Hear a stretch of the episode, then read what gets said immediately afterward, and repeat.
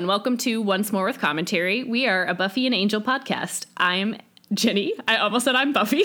I'm Willow.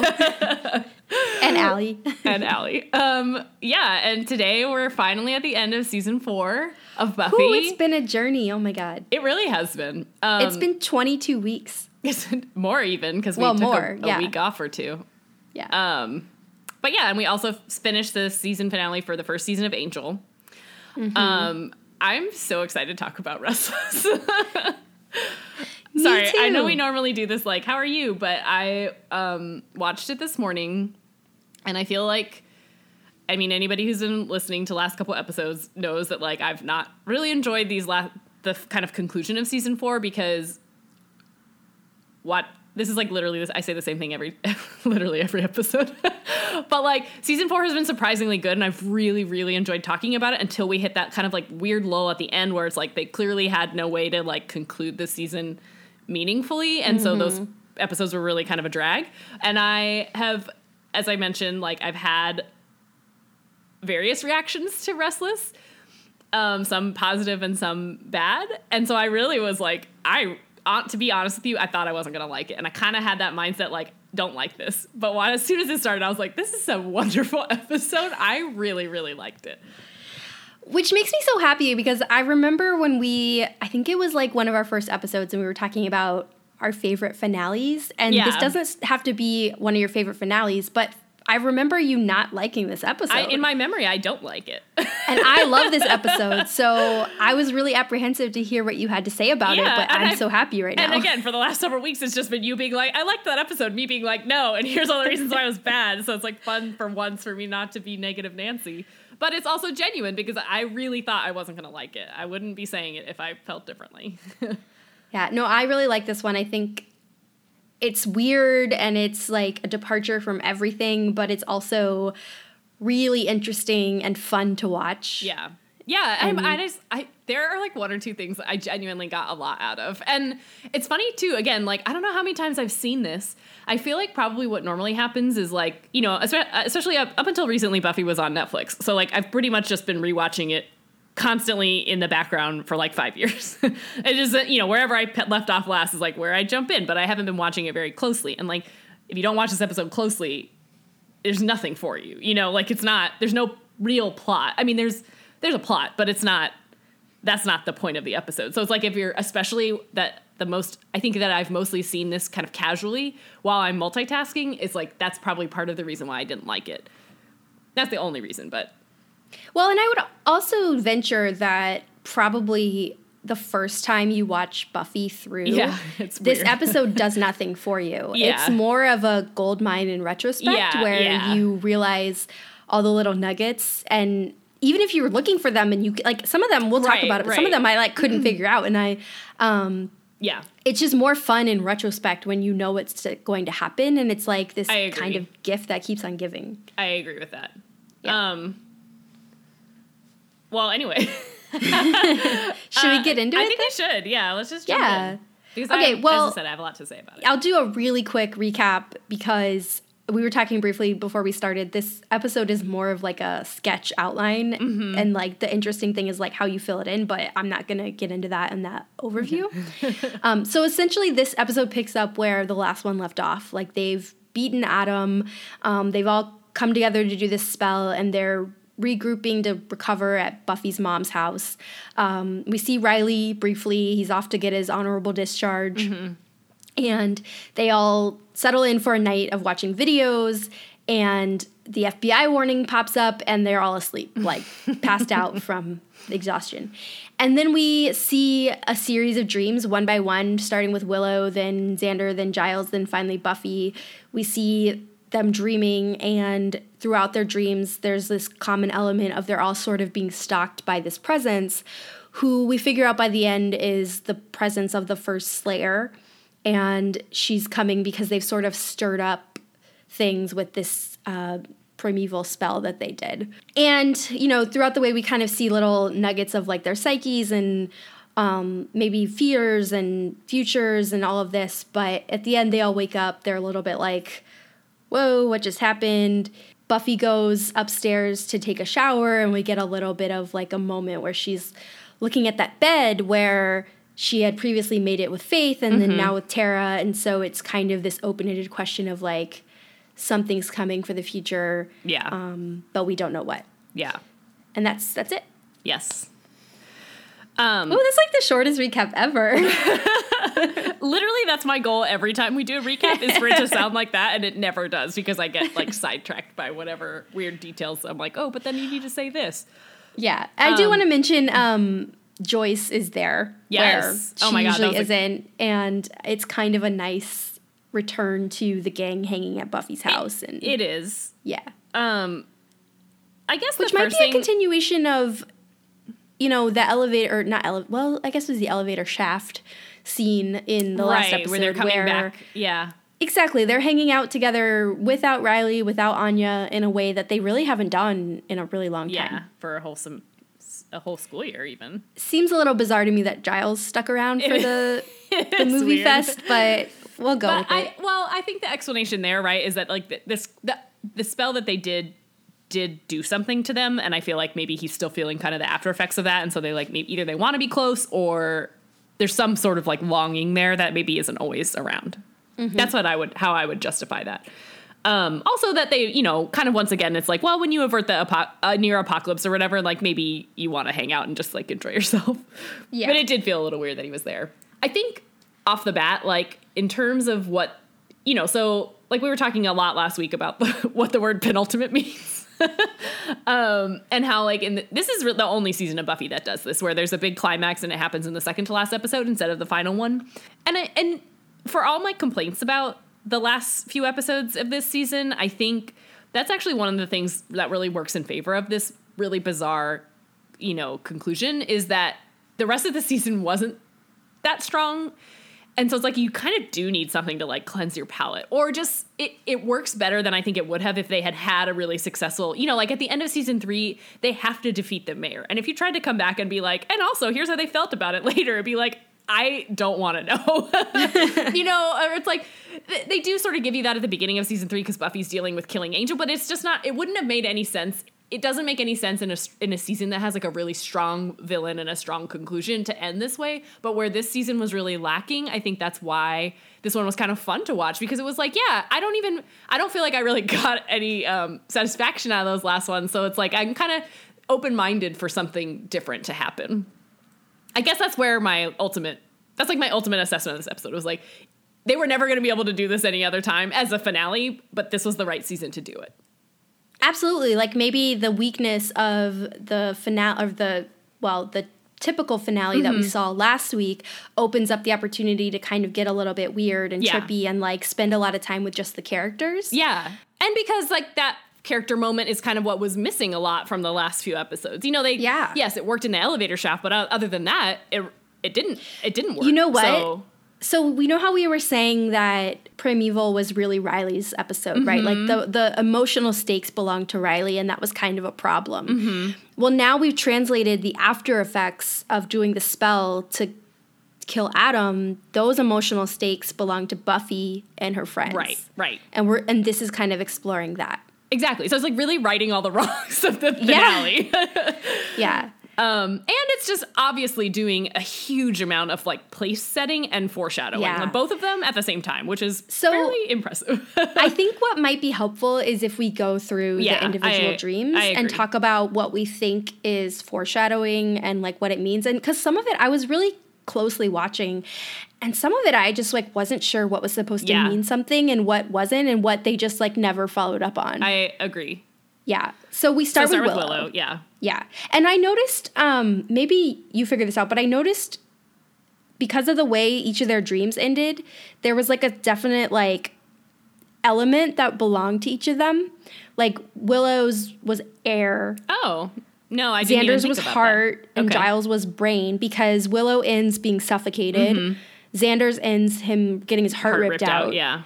And then Giles ends with his like Head head, cut being off. cut open. Yeah. And I couldn't figure out what Buffy was supposed to be, but it sounds it seems like it's tied back to the spell, right? Of like air, heart, brain, like all coming together as like one being. Yeah. Oh, it's because I I, was, know if there was, tuning like- last episode out that I didn't even think about that. But I don't know if there was supposed to be more to that. I mean, maybe So- she just is the power, you know, that they created. Yeah.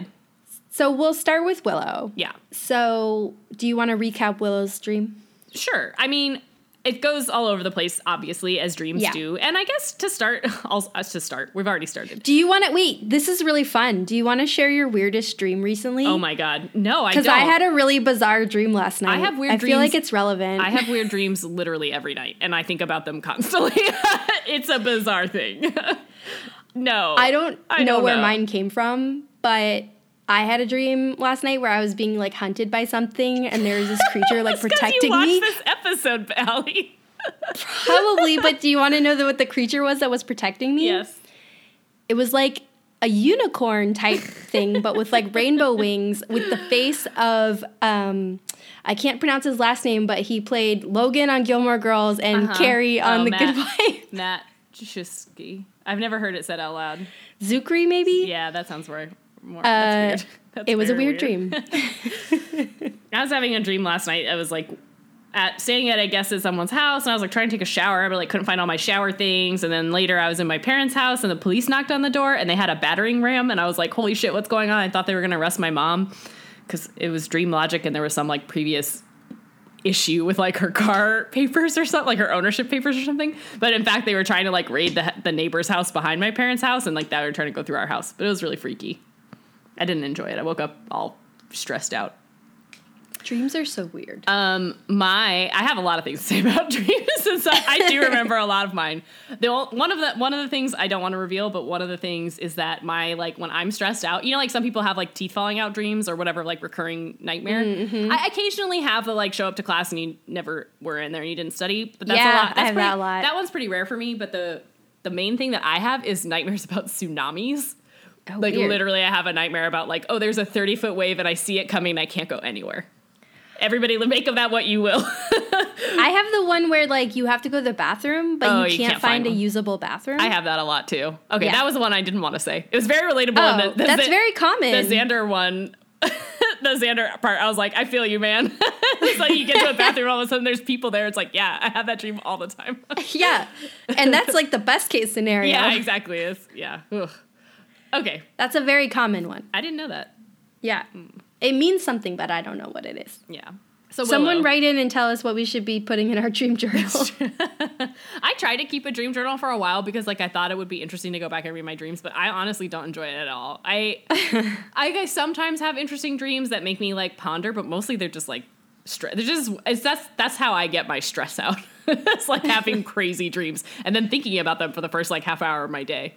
But I think that's what they're for. Ugh, I guess, like but that, most people don't like remember the them. science of dreams is like people who don't dream. Like it's dreaming is a really healthy thing for your brain.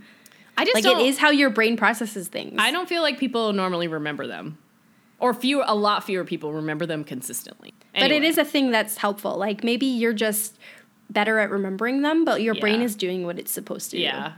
Ugh. And I, I've probably talked about this before too, but I sometimes get sleep paralysis, and that is the worst. Yeah, that sucks. it's like literally when you're laying there, and that's why I don't really sleep on my back now because I figured out that's like one of the things that can make it happen. But if any of you uh, listening have never had it before, it's when you're laying and you are having a dream, and there's typically some sort of like either murderer or monster or spirit or something that's trying to attack you and you're in bed and you can see it and you're like half awake so it's actually wherever you are except that you can't move or talk or scream and so it's terrifying.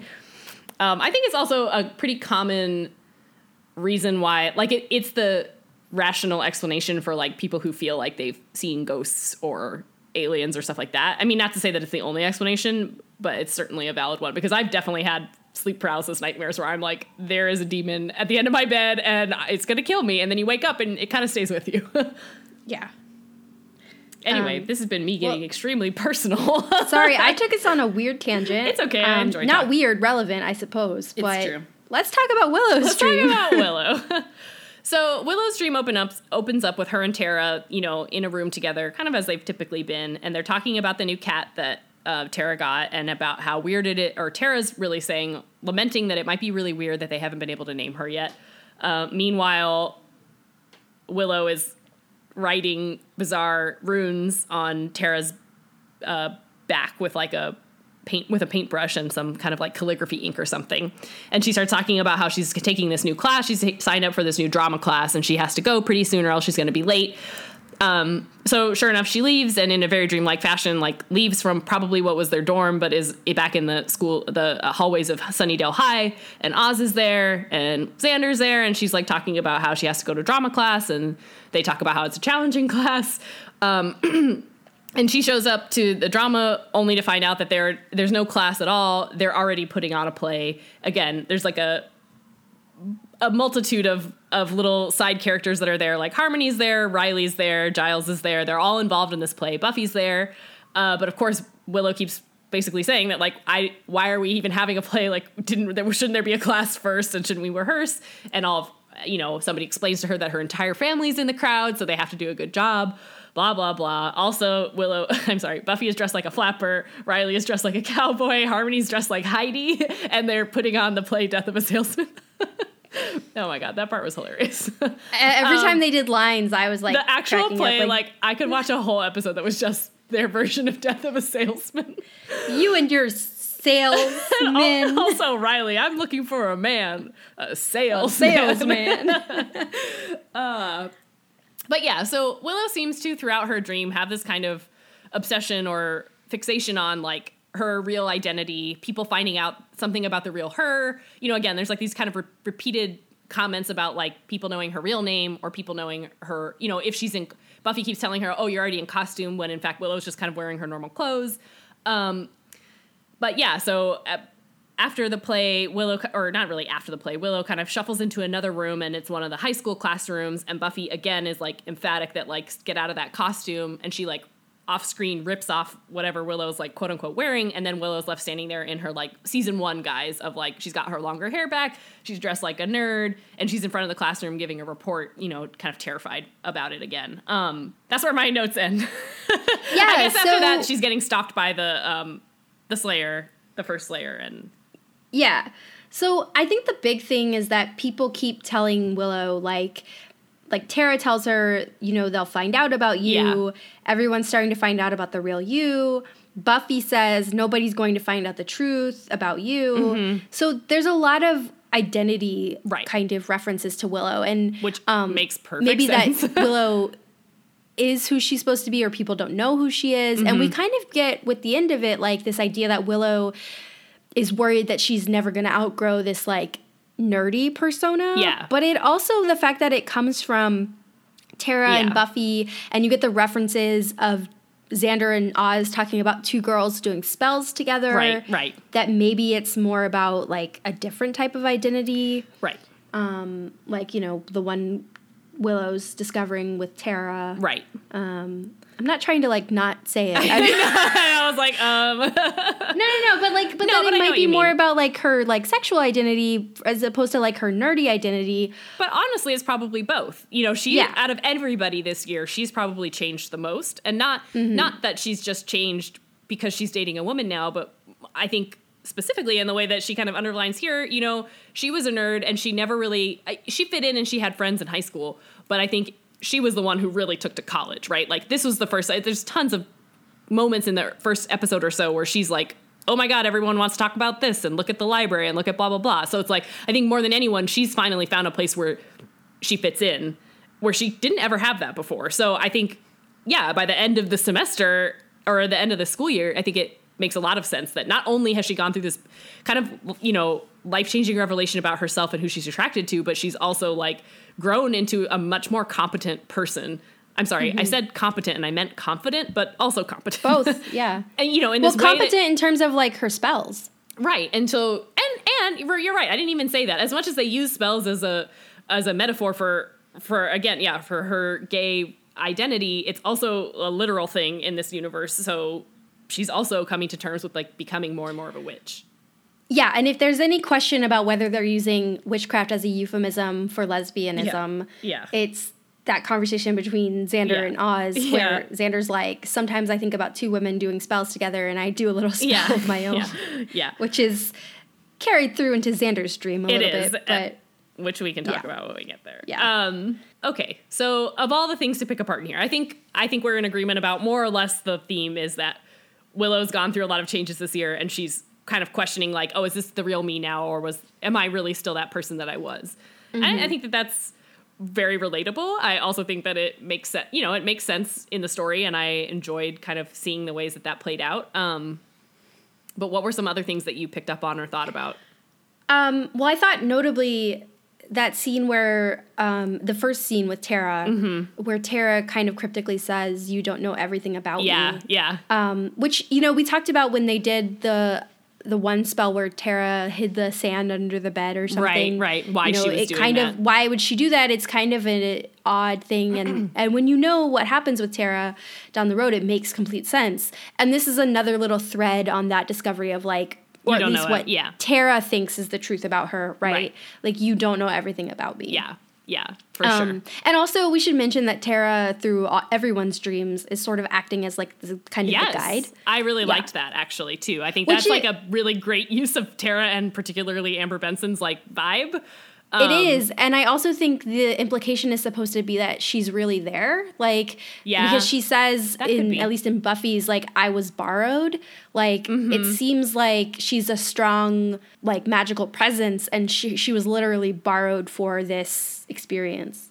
It's true. And sorry, not to derail us too much, but I I think what really what really resonates with me about that particular uh, the, uh, like element of this episode is that I think as much as anything, that's a real foreshadowing of like that is kind of Tara's role in the group. You know, she is like somebody who's going to always be there for comfort. She's going to be somebody who's there for like the way that she calmly speaks to all of them is very much how she's going to develop, I think, in the rest of the, the season. And she's like kind of the one of the emotional cornerstones of the group going forward. You know, it's like, and it's nice because she hasn't, she's only been there since this season. Um, but that felt really true to her character to me, where I was like, that is exactly what I would do with Tara if I were writing this episode. You know, like that makes a lot of sense to me, especially again, as you've said, having seen the rest of the season of the of the show, it it more feels even more true to me. Yeah, and you know I think that's hundred percent right. And I, you just gave me an, uh, another kernel of something that, I, but I want to wait and talk about it when we've talked Okay. about everybody. Okay. But I also want to call out the scene between Oz and Tara in the Oh, um, when they're in the, in the classroom? classroom. yeah, and they're sort of and that's a really interesting idea of like Willow watching Oz and Tara have this kind of flirtatious Mm-hmm. moment, and I don't know what it's supposed to mean, but it's it's really kind of. Uh, I mean, it's I think it's not. Biggest thing is that it's a another way that her insecurity is per, Yeah. is, is presenting itself of like oh neither of them even really liked me that much they'd probably rather be with each other kind of thing um but that said i also think that there's a s- I I, I don't want to say I don't want to speak for Willow, and I haven't read all the comics, so it's possible that they have made this canon in one way or another, and I don't know about it. But um, because we're also mostly focusing on the show. But I think there's a great argument to be made that Willow is probably actually bisexual and not lesbian because she she I, I I feel like you could certainly say that like she had a very meaningful and true relationship with Oz, and that was somebody that she loved, and she also loves Tara. So I guess that maybe it could also maybe be a reflection on that. Although frankly, I don't think the show thought that was the case for the rest of the No, run. I, I, you know, and I haven't read the comics in a while, but from what the rest of the TV show did and the direction the comics went when I was Keeping up reading with it? them, that wasn't a claim that they were making. Yeah. Like it was like she made a full shift to, oh, I'm attracted to women. Mm-hmm. That said, you know, I forgot Oz was in this episode, too. and it was a lovely surprise. Yeah. And I, I think more than anything that I actually didn't read too much into his presence in the high school hallway, other than that felt like one of the more successful, like really dreamlike elements of this episode where people are just there. you know, things are just Yeah. in a place either because it makes sense or it makes no sense, and you just kind of keep on going on your way because that's just how dreams work. So that was kind of really what I that was really what I took out of Oz being in that high school hallway was just like if you have a dream and it's taking place at high school, Oz is there because he was always there. I think it's also really fitting that Willow kind of has that dream that we were talking about before, where you like show up to the class and there's a mm-hmm. final or something, and you haven't been there all semester or studied, and like it. Like if you're gonna assign dream tropes to each of these characters, to me that's completely fitting that that's the one that Willow gets. I agree. And also that this is in fact another kind of extension of the nightmare that she has in the nightmares episode from season one or two. Oh yeah. But that was her. She and she, Where she had it- to she made a reference to it too, where she said like I have a problem with opera because in that nightmare episode the scenario was that she was performing an opera and she was just like shoved on stage. um, so I think that that's also kind of fitting. And I think, I mean, I don't want to go too far because nothing, no, nothing ever really feels like a dream except for a dream. But as insofar as dream episodes go, I think this is like a really good one. and like Yeah. again, that like that makes sense to me that if the th- way that you have recurring nightmares is by having a play that you've never rehearsed for, it makes sense that she would have that dream again. In the mm-hmm. way that if it were me, it would be a tsunami. so again, the the actual play itself was just full of comedic moments. Like, There's like Riley going on about how I showed up on time, so I get to be cowboy guy, and he's like so excited about it. I was like, that was hilarious. There's Harmony just like sort of try- passively trying to bite Giles as he's like giving a lecture explaining where everyone needs to go. He's like directing the play, and like it, you know she's just being a nuisance. Like she's not an actual threat, which is like very Harmony. That's exactly her role in this whole season so far. And again, yeah, this like Buffy being really overly dramatic about Riley and men, like in this 1920s like kind of vernacular and style, was just like that was amazing. That was another moment where it's like it really is fun to watch Sarah Michelle Gellar sometimes just like run with something weird. Well, that was a thought that occurred to me was they must have had so much fun Yeah, doing this yeah. Totally. Because it's just bananas.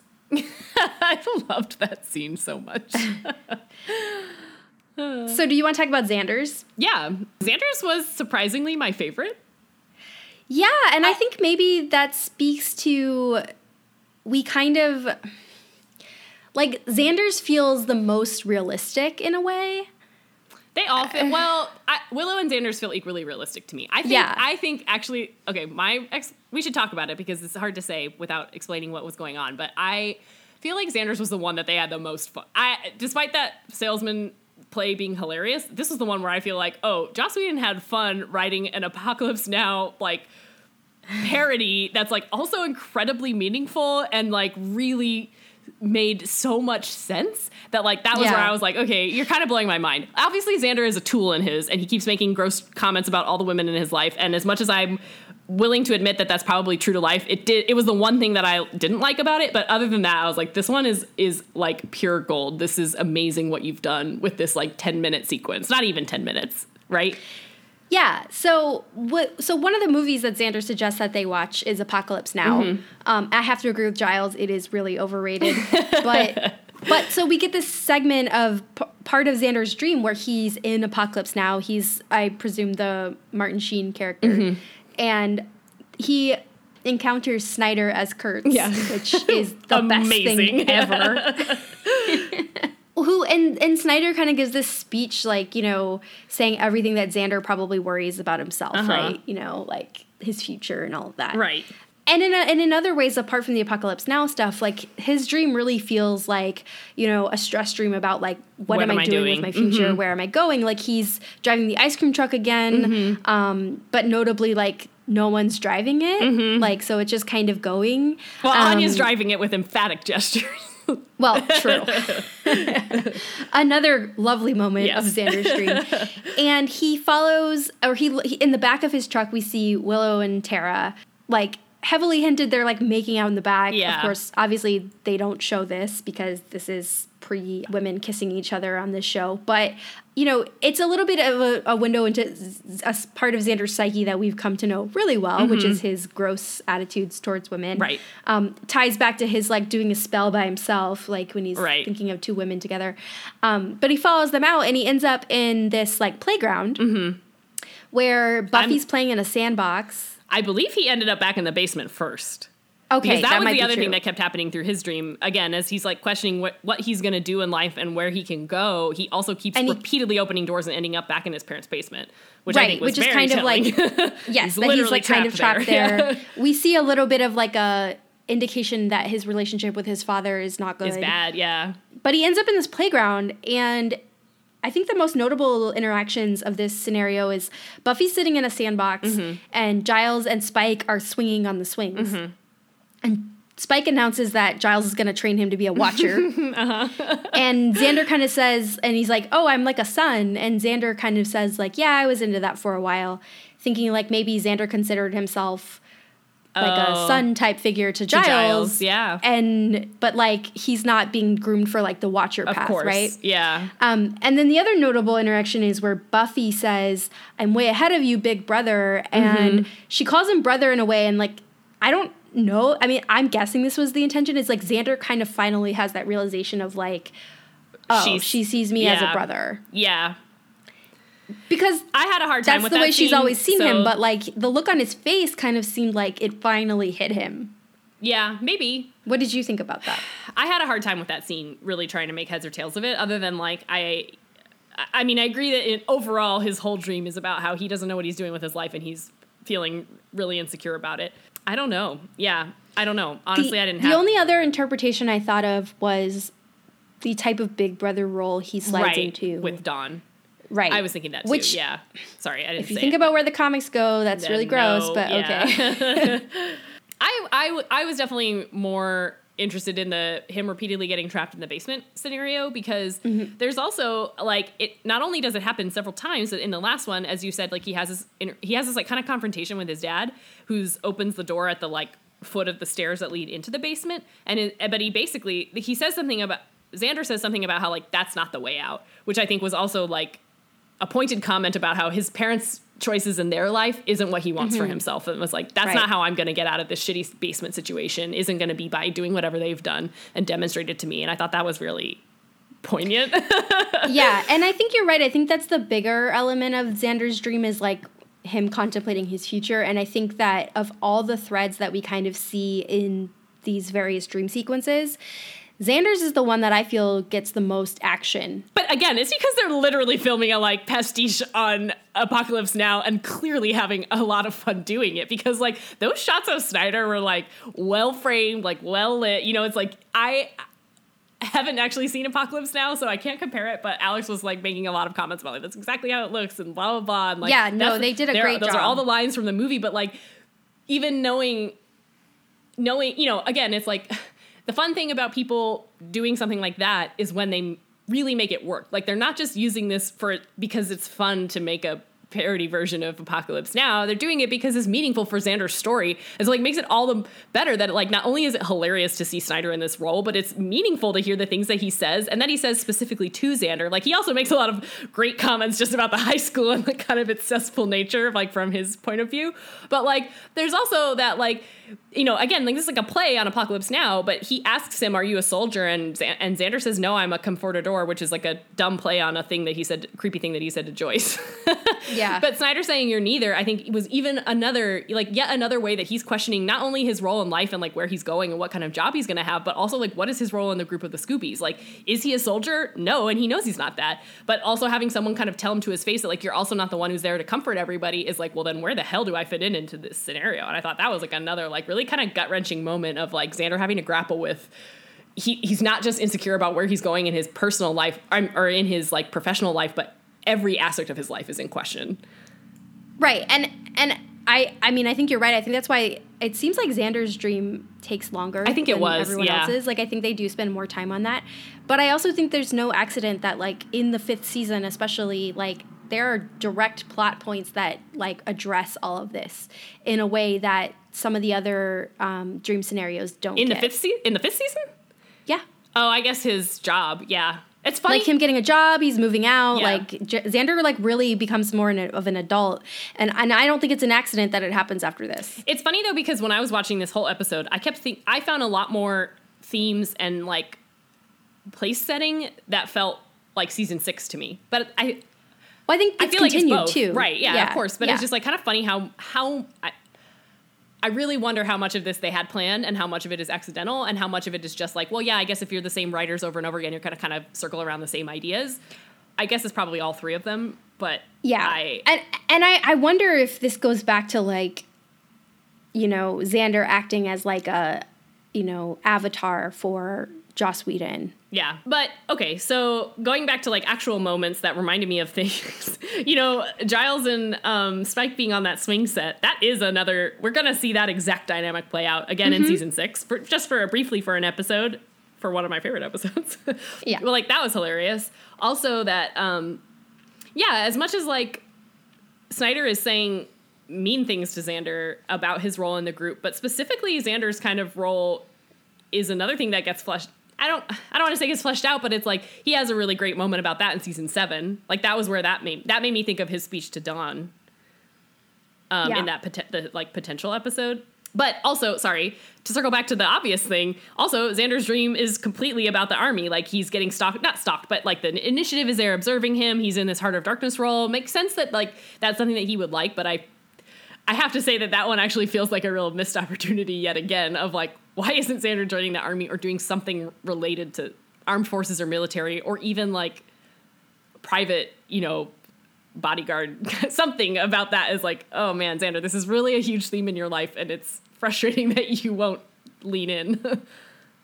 Yeah. Like, I mean, we kind of see it in that Xander's been fighting all of these forces for, you know, four years, three years at this point, and he's never trained. He's never, like, tried to get himself skills. Yeah.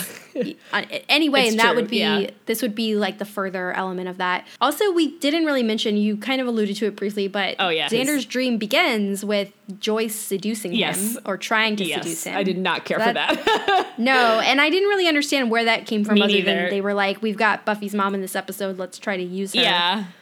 I, I think that could have been less gross and also more impact. I don't know. Yeah, it didn't it didn't mean Yeah. anything to me, so it was kind of frustrating. So should we move on to Giles? Yes. Okay. Giles to me is really interesting. You should go ahead then because I have I feel like I have the least to say about it. Well, I don't know. I, I, feel know. like his was maybe the shortest. I think one, it was. But there's a lot of elements where we can kind of see maybe what Giles is considering because Giles has spent Mm-hmm. the entire season a bit at loose ends, right? Like Buffy fired him as her, as her watcher or indirectly fired him Mm-hmm. because she fired the Watchers Council. We've seen him have a bit of a personal life where before he, other than Jenny, he never really did. Mm-hmm. And we see in this episode, like, Buffy is filling this role of daughter Right. in a very childlike way, but in a in a way that's like Slayer slash daughter. Mm-hmm. And Olivia is like playing the role of Giles's wife and pushing a stroller and and all of this. And you know they go to the fair and Buffy's like playing whack a mole or something. No, she was And- playing throw a ball at a fake vampire. Oh, okay, right. She's playing some kind of game, and you know we see her with a bunch of mud on her face, which is more of a preview for her dream. Mm-hmm. Um, but then we see Giles kind of wander into like Spike's crypt, where Spike has farmed himself out as a carnival attraction. Uh-huh. Like you know, people are taking photos of him. Um, one of my favorite Spike moments in the entire series. Yeah, honestly, amazing. um, he kills it. But in the corner, Olivia is like crying over the stroller. Yeah. presumably something's happened to whatever kid is in the stroller, right. and and and to me that's a very literal idea of like His Giles fear. making this choice Yeah. between being Buffy's watcher, continuing to be Buffy's watcher, and having like a potentially successful personal life. Right. Um, because we never do see Olivia again. Right. Um, there's kind of some indication at the end of Hush that she found all of Giles's life a little bit too scary, mm-hmm. and so maybe this is following up on that. But Giles is making the decision of like to continue to be Buffy's father figure Mm-hmm. versus like a real father. That's funny though because I think the other way to interpret that scene is that hit, you know, much like Buffy, Giles is kind of really making all of the same personal sacrifices that she is in order to Right. keep up with this thing, but that part of the reason why he probably doesn't want to have a family is that they would be in constant danger. And so maybe Yes. that scene is also like because I think that Olivia maybe looked pregnant in one of those scenes too, or in both of them. Oh, them. yeah, she did, So it's yeah. like I, I think that yeah, on the one hand, it's him leaving her because he needs to choose Buffy over her, but it could also be like something terrible happened because he had a family and some demon caught wind of No, it I- or I whatever. so I think it's both. Yeah, exactly. I definitely the think it's both. The indication Yeah. is like I mean, because he doesn't really make any decisions in the dream, Of but course. like you see all these various paths that he has in front of yeah, him. I do think it's interesting that in this one and also in Xander's dream, you know, like in Xander's dream, Buffy was playing in the sandbox. Like that's also pretty infantilizing. Where and in the beginning of Gi- Giles's dream, she's literally acting like a five year old who's like, "Can we Mm-hmm. go play and can we do blah blah blah?" And like, I want cotton candy. So I. I mean, other than in Giles's dream, it makes sense to me. I'm not sure what it means in Xander's, but in, in Yeah. Giles's, I think is another. I mean, I think it could mean several things, but I think one of them is that, you know, he's also feeling guilty that she's still basically, you know, she's getting older, but that like she's always kind of been a child who's been saddled with this incredible burden. But also maybe that he thinks she's not taking things, you know, he and he frequently says this out loud that he doesn't think Buffy takes things seriously enough and that like she maybe is to is immature sometimes in ways that she shouldn't be because of her role as the slayer. Also, in Giles's dream, I mm-hmm. want to mention the kernel of the idea for Once More with Feeling. Of course. Yeah, that he goes and sings his feelings, his deep feelings are revealed through song. yep. I forgot about that. Well, and that was another thing. Yeah, that reminded me of season six. Another thing that it, I didn't, we skipped over this um, because it wasn't that significant, but in Xander's dream, um, Anya is talking about like, oh, maybe I'll go back to being a vengeance demon because she doesn't really, she also doesn't really have any direction in life right now. She's like kind of stuck in this identity and she doesn't really know how to be human successfully. Um, but, and you know, and he kind of remarks about like, well, you know, some he basically says something about how like, but that's so vengeful and like that's so bad. and like not only is like her returning to her vengeance demon life a thing that is going to actually happen, but also it really reminded me of the themes of season six again of like vengeance is a huge personal motivator for the end of that se- the ha- second half of that season. So I thought again like lots of things that reminded me of season six in here. Um, I can't believe I didn't remember Giles's song either. Though it was great. No, and you can kind of, I mean, just the style of it and everything, you're Mm-hmm. like, oh, this is clearly the beginning of the idea of we should do a whole episode like this. Yeah. Do you think that he was beleaguered or proud of being thought of in his dream as like the one that has to have the answers? So I feel like that was also kind of a thing. Yeah, I don't know. Because it seems like, I mean, in, in real life, Giles seems often, you know, proud to be the one Mm-hmm. that they go to, but also it is a burden. But he also said something to the Slayer about like I'm going to beat you with my intellect. Oh. it's like he seems to really think that that's his strength. I mean, it is his strength. Um, yeah. Also, Anya has a little brief stint as stand-up comedian in this one. Yeah. All the little background jokes were pretty great. As you mentioned, Spike hiring himself out as like sideshow attraction and just like repeatedly posing for photographs in black and white was like that. I could watch that for a long time too. It was hilarious. oh man. Um, okay, you want to take us through Buffy's dream? Yeah, so Buffy's is a little bit of a journey. I don't really remember. Oh, it, it begins much like where a common thing that happens in Buffy's dreams where she's making a bed with someone, right? Right. That that bed, they're back to that bed. It's usually Faith. So we saw in uh, the end of season three, like she and Faith are making the bed, and that's how Faith gives her the idea of how to defeat the mayor. And then we see again in um, The body switch this year's episode. girl Mhm. that they're also making this bed. So we see this bed is kind of unmade and Tara's helping her make it and Buffy says Faith and I just made this Mm-hmm. bed. So it's it's a reference to like yes, we've seen this before. This they're Mm-hmm. who are they making this bed for, right? And in I believe it was in this year's girl, Faith made a reference to little sister. Right. And in this one, Buffy and Tara are making the bed. They're kind of talking about things, and Buffy leaves to go find her friends. Mm-hmm. And Tara says, Be back before dawn. Yeah. So we know what that's about Yeah. now. But if you're watching this for the first time Yeah, and you haven't seen season five, Yeah. this is just a random thing that Tara says. But in retrospect, it's like, whoa, you know? Yeah. Um, so that's the really big, I think, the really big thread of one of the really big threads of Buffy's dream that's like foreshadowing for what's to come. And and like I mentioned in my recap at the end of the episode, Buffy goes upstairs and she's kind of looking at this bed that she's now dreamed about three times, right? Um, and they're making this bed, and so what something's coming. Like she because at the end of her dream, the well, I'll get into it. So she then um, encounters Riley and Adam, like essentially pl- taking over like the leftovers of the initiative or whatever. And Ri- Riley's like, you know, Important forget what he military says, guy. but he's like, yeah, he's being soldier guy. Um, and there's a human who is clearly the actor who played Adam. I don't think it's clear at all. He doesn't look like him to me. I have never thought he looked like himself. It is when he finally, when she finally like references Right, who I mean, it they say it, yeah. But he does look really skinny. He- exactly, But I I'm think like, it's also so just his like Lindsey style suit.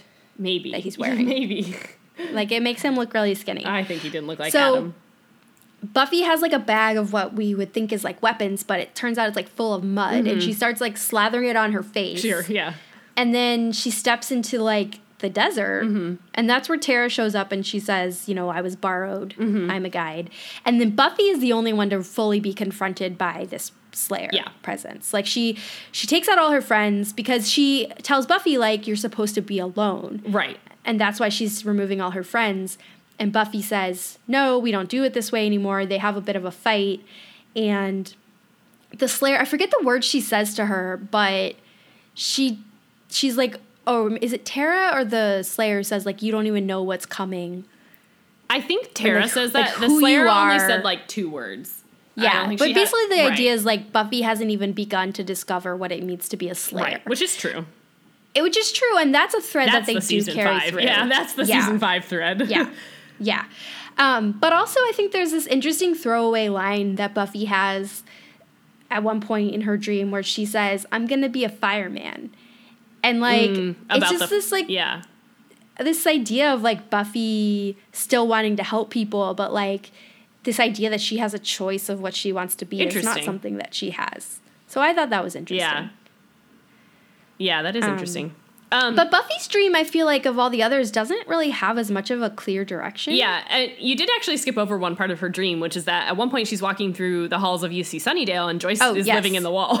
and Yes. that one was funny to me. Because, that part was funny because to me it felt a lot more like a comment on season four than like a comment on Buffy.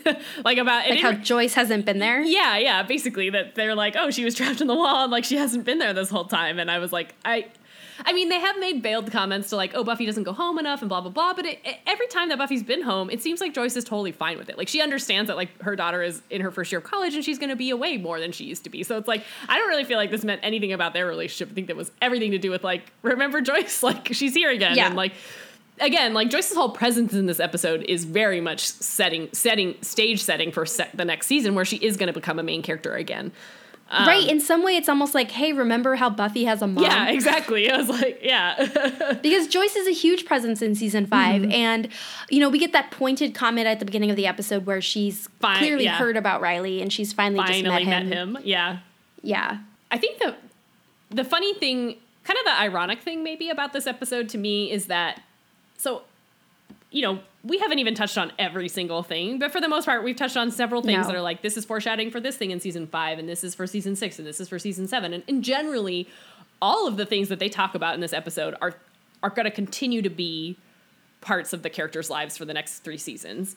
Um, the one thing that felt inconsistent is the Slayer, the first Slayer, because she also is going to come back, and I feel like the way that they're depicting her here is is not completely different than how they're going to depict her later, but I think it's pretty different from how they're going to depict her later. Where, it's like she's sort of villainous. And to be honest, I didn't really understand her motivation other than like, yeah, maybe she has this like instructional desire to tell Buffy like that you're doing it wrong and you need to not be with your friends. But it was a little bit her I didn't really understand. And I feel like again, thinking about where it goes in season 7 where it's like much more about how she's been put in this position against her will, it, it felt very off out of key more than anything else in this episode. I mean, literally Well, I took nothing, nothing else in this episode feels out of key, and that was the thing where I was like, "You're gonna kind of change your mind about that one." I took it to be more of like a admonishment of Buffy of like using that spell to defeat Adam. Mm-hmm. Right. They were kind of dealing with something that they didn't understand or have a right to touch. You know? Right, but I guess I feel like that doesn't refute my point entirely. No, it doesn't. I, I agree with you. That's the least clear part of the whole. And not thing. even, I guess my, I'm not complaining that it's unclear because I think for a dream episode with like a vague kind of presence, like sure, I, I guess my, the thing that's making me chuckle is like thinking that like of all the things in the episode that are inconsistent, the like sort of at one plot element is the thing that is like going to come back again, but in a kind of different way. Yeah. Which, you know, again, like makes sense that they've thought about her less than they thought about the actual main characters of the show. But ugh, I had something else No, to I say about that it. But the the whole thing about this episode that I think does function really well as a finale in a way that Primeval didn't is that you know they've. I think overall season four was extremely successful for especially for a season of transition. Mm-hmm. Yeah. Um, they kind of like whiffed it a little bit on the big bad, Mm-hmm. but but that was also due to maybe forces beyond their control. Sure. But I think that they took that, and then we have this amazing episode of a mission statement of like The next- These are the directions Yeah, that we're going. totally. Like these characters. Okay, we've covered their first year of college. I don't think it's an accident that college is sort of a background element from here on out. Like they're approaching them of like, okay, Mm-hmm. You're these become- are mhm. four adults in the world, and we're approaching how they are making their way through the world. Yeah. And the questions that they're answering are not just, how am I going to get through class? I've got to study for French. It's like big ex- existential, like, how am I going to live questions. Right. And we sort of have a little bit of a nudge of like where we might see them go. And I think some of it gets followed up on really well, some of it doesn't. Mm-hmm. The, I think the least successful one is like this great mystery around Tara. I agree. That's funny. I was thinking that when you were talking about it, I was like, that one really kind of gets is has an anticlimactic moment. It's a good story, Yeah. but it doesn't. It's not like the story of season five. It's like one episode in season five. You know. Yeah. And it is a great moment, but it's like, yeah, that one you're building this up to be a bigger thing than it is, which is kind of weird.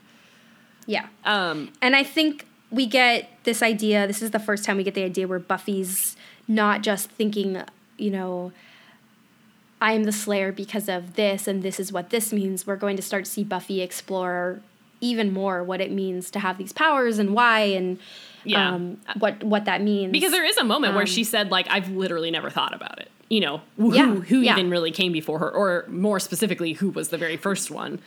Um, which I think is fitting. Then that we get into season five and we're grappling with questions of older Mm-hmm. threats and older villains, and you know, yeah. older than these 200 year old vampires that they've been fighting, Right. you know.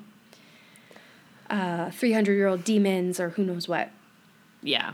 Before we get on to. Uh, Oh, yeah. You had another thing you wanted to say earlier. Oh, I said it. Oh, it was the Tara thing?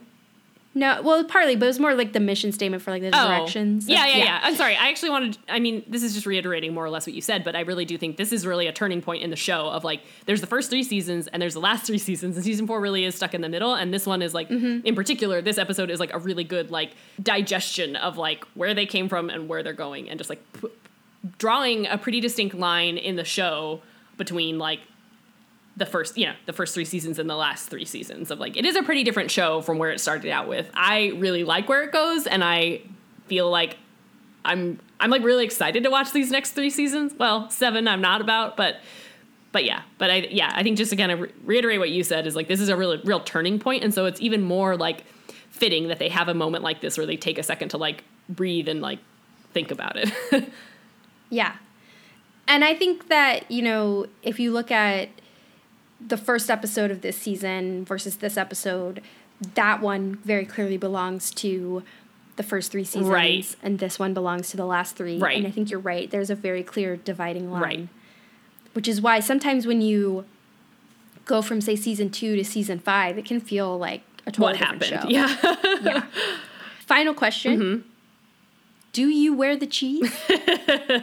no no no no the cheese is wearing me We did not mention the cheese man, you're right. cheese. but i think that is the absurdist element of that this shared element of all their dreams is this guy with these like cheese slices. It is. It is funny. I have to say that like that's the one that feels the most ham-fisted to me, though. Of like all these actual, genuine, hilarious moments that are going on. Like that one is funny, and it is kind of like a moment about like how dreams are weird, but like it's not my favorite. I think what I think it's just this commentary of like dreams can be really meaningful, but every now and Right. then there's just something that's just there. But I guess I think that the better version of that to me was when in Xander's dream, you know, he wakes up and they're still watching the movies and he says something. Buffy's eating popcorn and he's like, oh, butter flavor? And she's like, no, new car. like, that Yeah. feels a lot more like a real dream moment where like something completely bizarre is just there versus like the cheese guy always seems a little forced to me. And I think it is because it's like, I, that one I also like didn't think about much because I know that Joss Whedon has said like, oh yeah, that that one doesn't mean anything, and it's like, well, I think you're trying too hard to make something not mean something. Where it's like, new car smell, I don't think has any ramifications on Buffy at the whole, on the whole, but like, anyway, it is still funny. I liked him the most in Willows when he first shows up. All right, well let's talk about To Shanshu in LA. Okay, I wrote To Shanshu from LA. I think I'm thinking of To Wong Foo. I, I've never actually seen that movie, but uh, anyway.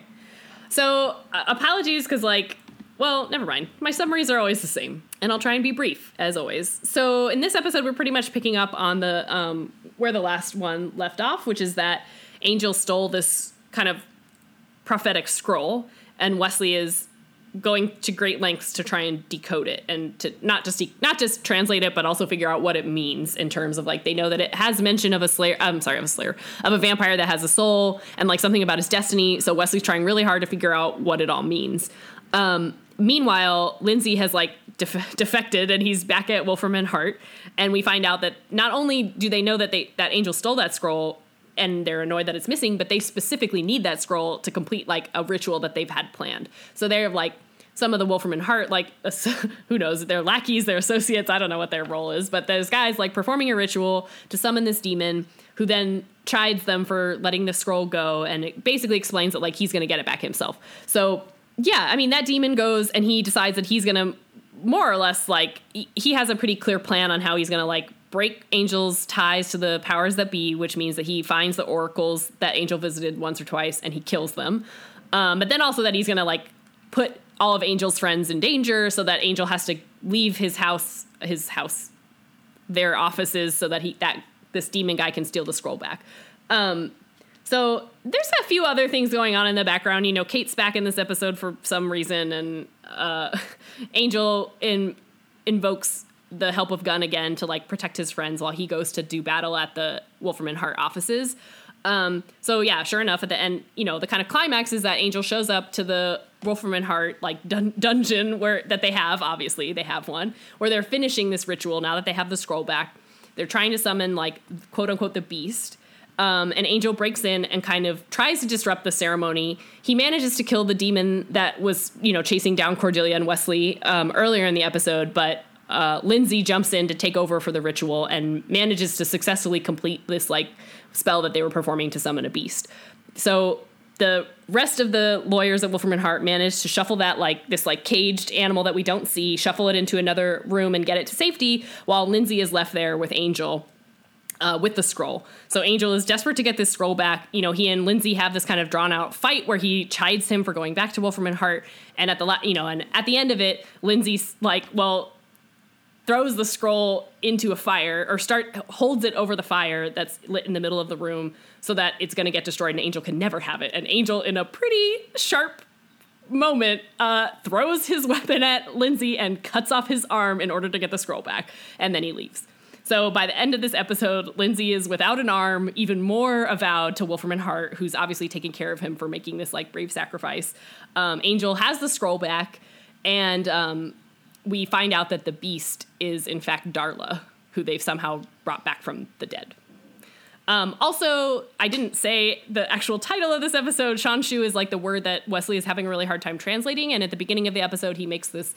Um, he decides that what it means is death, and it means that Angel, the vampire with the soul, is doomed to die. But by the end of it, he realizes that he's sort of been misunderstanding what it meant, and that it in fact means that if Angel completes some sort of mission, he's going to be rewarded by being turned human. Is there something called to live and die in LA? Yeah. So that's it, right? Oh, Shanshu yeah. means Live both die. live and die. Yeah. Yeah, I, I just figured that out. Ah. So, not to like, I, I liked this episode, but it was a very like this is a mid-season climax kind of episode, not like a series finale, a season finale kind of episode to me. I think it was like, Except for the end. yeah, but even that was kind of like that's a cliffhanger that you have like before Christmas break, and then you like come back in January, and you're like, eh, it's like crazy shit's happening. Darla's back. I don't know, but I, I, don't I, know, liked because this I- episode, but it wasn't a very strong finale, in my opinion. I agree with you, like overall, no, but I think it is in that this is the one where we get the shift where Right. I mean, this is the episode where Angel becomes about the prophecy. Angel becomes about his tangling with Wolfram and Hart. Right. This is the one where everyone kind of changes. Like Angel finds out about this prophecy. You know, he has that scene where he's just like grinning with hope. Like Right. he's got something to work towards now. Like Angel has been searching for purpose like this entire season. And now this prophecy has given it to him. Like he knows what he's supposed to do. Yeah. I mean, I think this Um, is definitely the episode where Angel the show has finally conclusively maybe found its footing. You know, not to say that there's Yes. never going to be a bad episode again, but like No. they've fi- figured out themselves what they're going to do and what the purpose of the show is. I But we get we get like a clear mission, right? Like yeah. the show and Angel both know now what they're about. Right. We start to see the seeds of like character Right. arcs, like Cordelia's shift to like being a better person, Right. like has been slowly happening over this whole season, Yeah. but like she gets a really big push Right. in this episode because she gets attacked with like seeing all the Right. cert like hu- All like- the pain and oh suffering God. that she would. Thank you. Yeah. That's the word I was looking for. that people around her are experiencing, and it's like puts her in a like fragile, like yeah. state in the hospital. And we set up, you know, Angel and Lindsey as Foes, antagonists more in a way than they were before. Um, and we're setting up for season two, and we've sort of been seeding through. I mean, this is where I was finally like, okay, I think this is what all these flashbacks were for that we couldn't figure it out Oh, because they they're just just wanna remind- reminding yeah, us about Darla Darla, so that when she shows up, we know who she is. Yeah, that's a good point. But it, I still agree that it wasn't successful to tie it in with stories about Kate and like all this stuff. I mean, I don't know why Kate, why why they bothered with Kate. I, on the flip side, I loved the interaction with Gunn. Um, Yes. because I felt like that was a really. I mean, it's a brief scene. He's not in this episode for very long, but I felt like that was a really cool shorthand for like. Oh, Gunn and Angel are the same type of hero because it's like Gunn's there and he's like teasing Angel at the beginning, and, and like because Angel deserves it. You know, Angel always shows up in these like yeah. Frantic moments where he's like de- making demands of people. And I think that Gunn is rightfully like, hey, buddy, don't you like say hello? More, you know, he's like, kind of says something like that. But as soon as Angel kind of explains what's going on and that like my friends have been hurt and I need someone to go watch them, like Gunn immediately like flips a switch of like, oh, of course. And he just goes and does it. You know, like he doesn't ask any further questions. He doesn't need to know any more details because I think like they have this same like protector mode I think they're the same. uh, Like I said, I think they're the same type of hero, and I thought that was a really cool. Like, oh, Gunn is just as badass as Angel, or at least in that way, you know.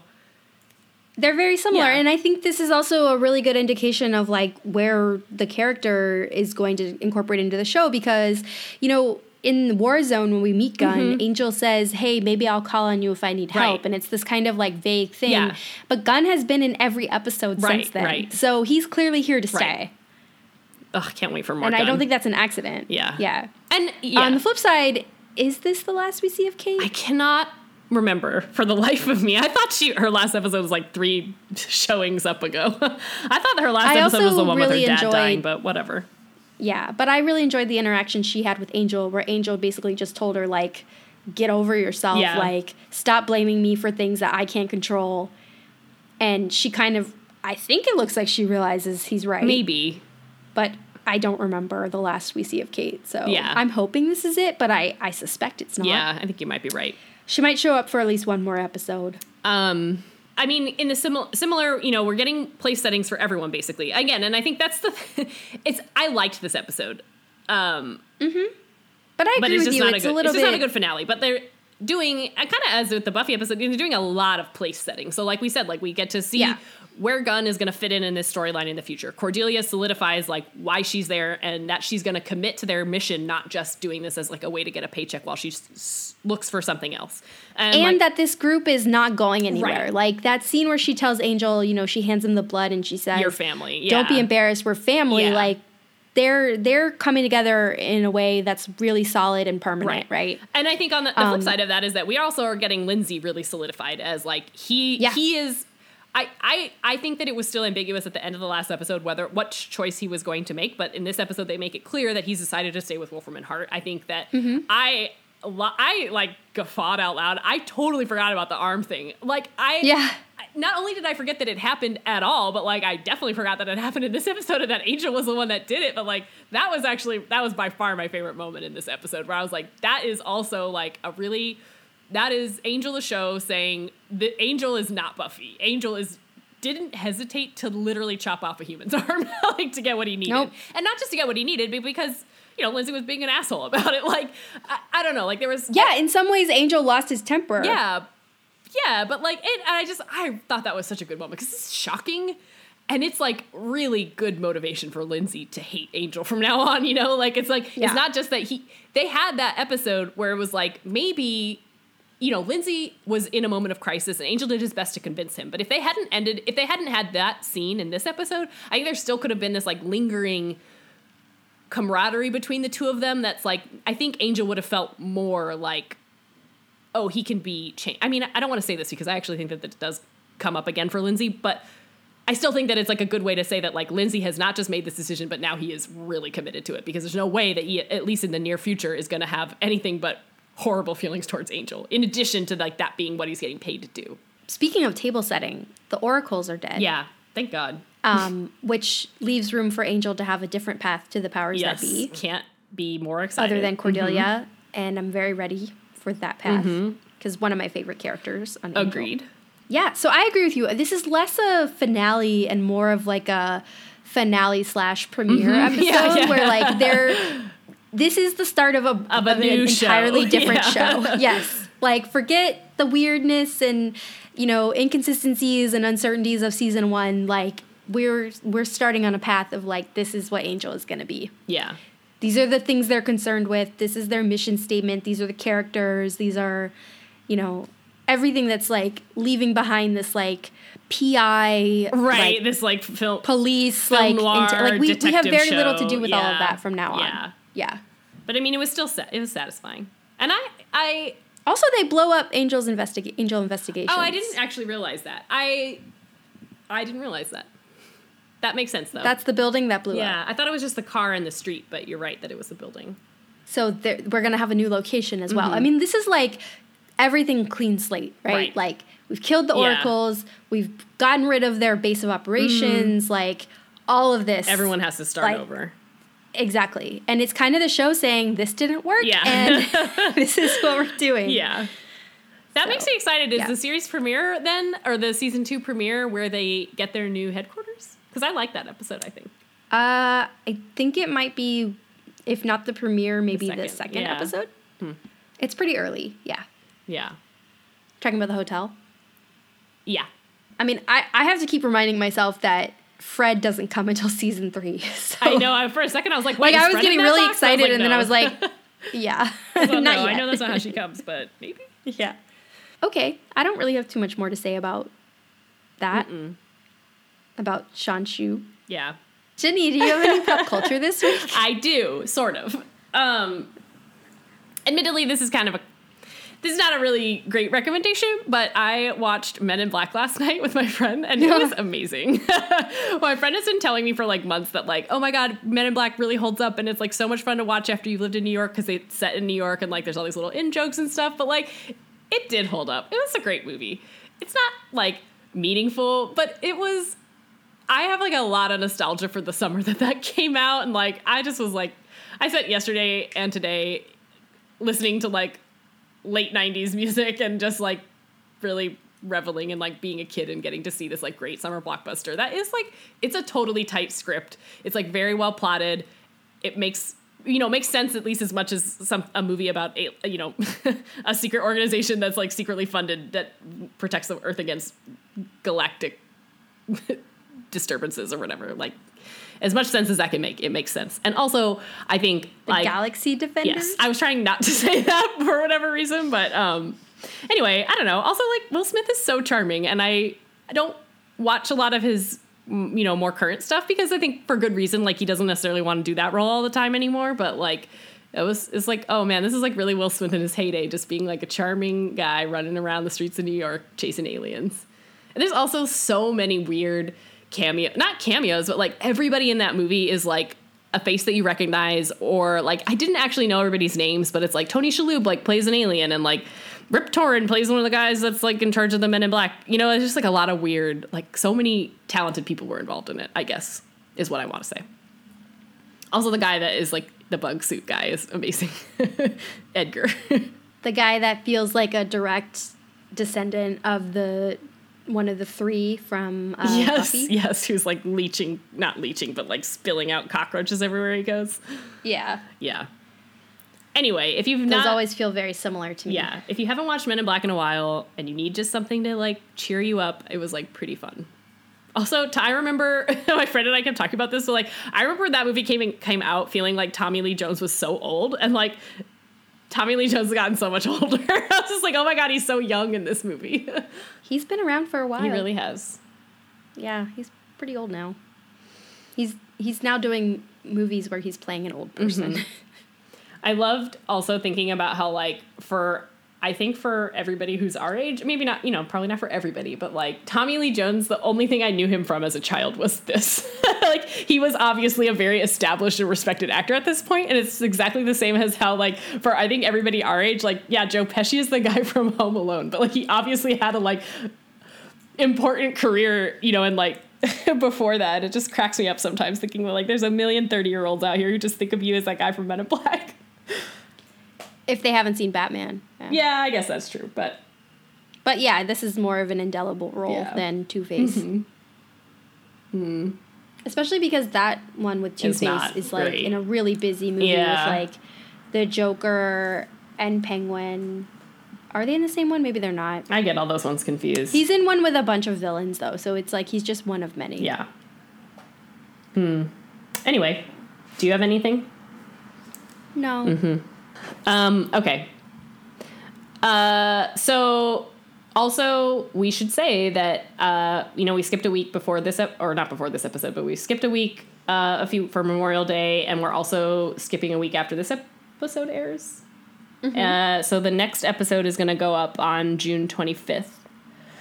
Um, we're going to dive into season five of Buffy and season two of Angel. So sorry, we're skipping a few weeks. There's a lot of travel plans, and the summers get kind of hectic. So, um, I think there's just gonna be one week between airing though. right, Yeah. we're skipping the week But of the 18th. Give us all a little bit of time to breathe until Yeah. we get into season five and season two. Yeah, So, which honestly, like, I feel like because this was the first season that was like the full length, because we were doing one of each. right. Oh yeah, dragged I on I just long. feel like this was such a it journey. was. You're right. I, that's funny because I was kind of I forgot about that, and I was kind of wondering why this felt like it had taken so long. But you're totally right 'Cause it It took twice as long. Yeah. oh. So that said, um, hmm. I think I'll, I think I'm. Mm, I think I'm Team Giles this week. I think he kind of gets yeah. He kind of gets the sh- short shrift in his story repeatedly forever and i appreciated what they tried to do in this one you know giles has given up just as much as buffy has i guess is what i want to say True. Um, but I think I'm Team Tara oh that's another good choice for being the guide. yeah For being the first to say dawn. uh, for needlessly worrying about what everyone's gonna think of it's her. true Yeah. Hmm. So. Okay. All right. Well, I will literally physically see you in. a that's true I, I'm pretending that you're coming for my birthday. That's definitely why I'm coming. It's just someone's wedding. but not in my world. yeah oh well i'll Um, try and frantically figure out some plans But on the internet, I'll see you in a couple in a weeks couple weeks. all right Yep. bye All right. Bye. Once More with Commentary is produced by me, Allie. And me, Ginny. Our theme music is from the album Rockingham by Nerf Herder. And our podcast logo is by Ryan Cooney. You can email us at scoobies at oncemorewithcommentary.com with any feedback, questions, comments that you have, and find us on Twitter and Instagram at OMWC Podcast. You can also find our most recent episodes and any show notes at oncemorewithcommentary.com.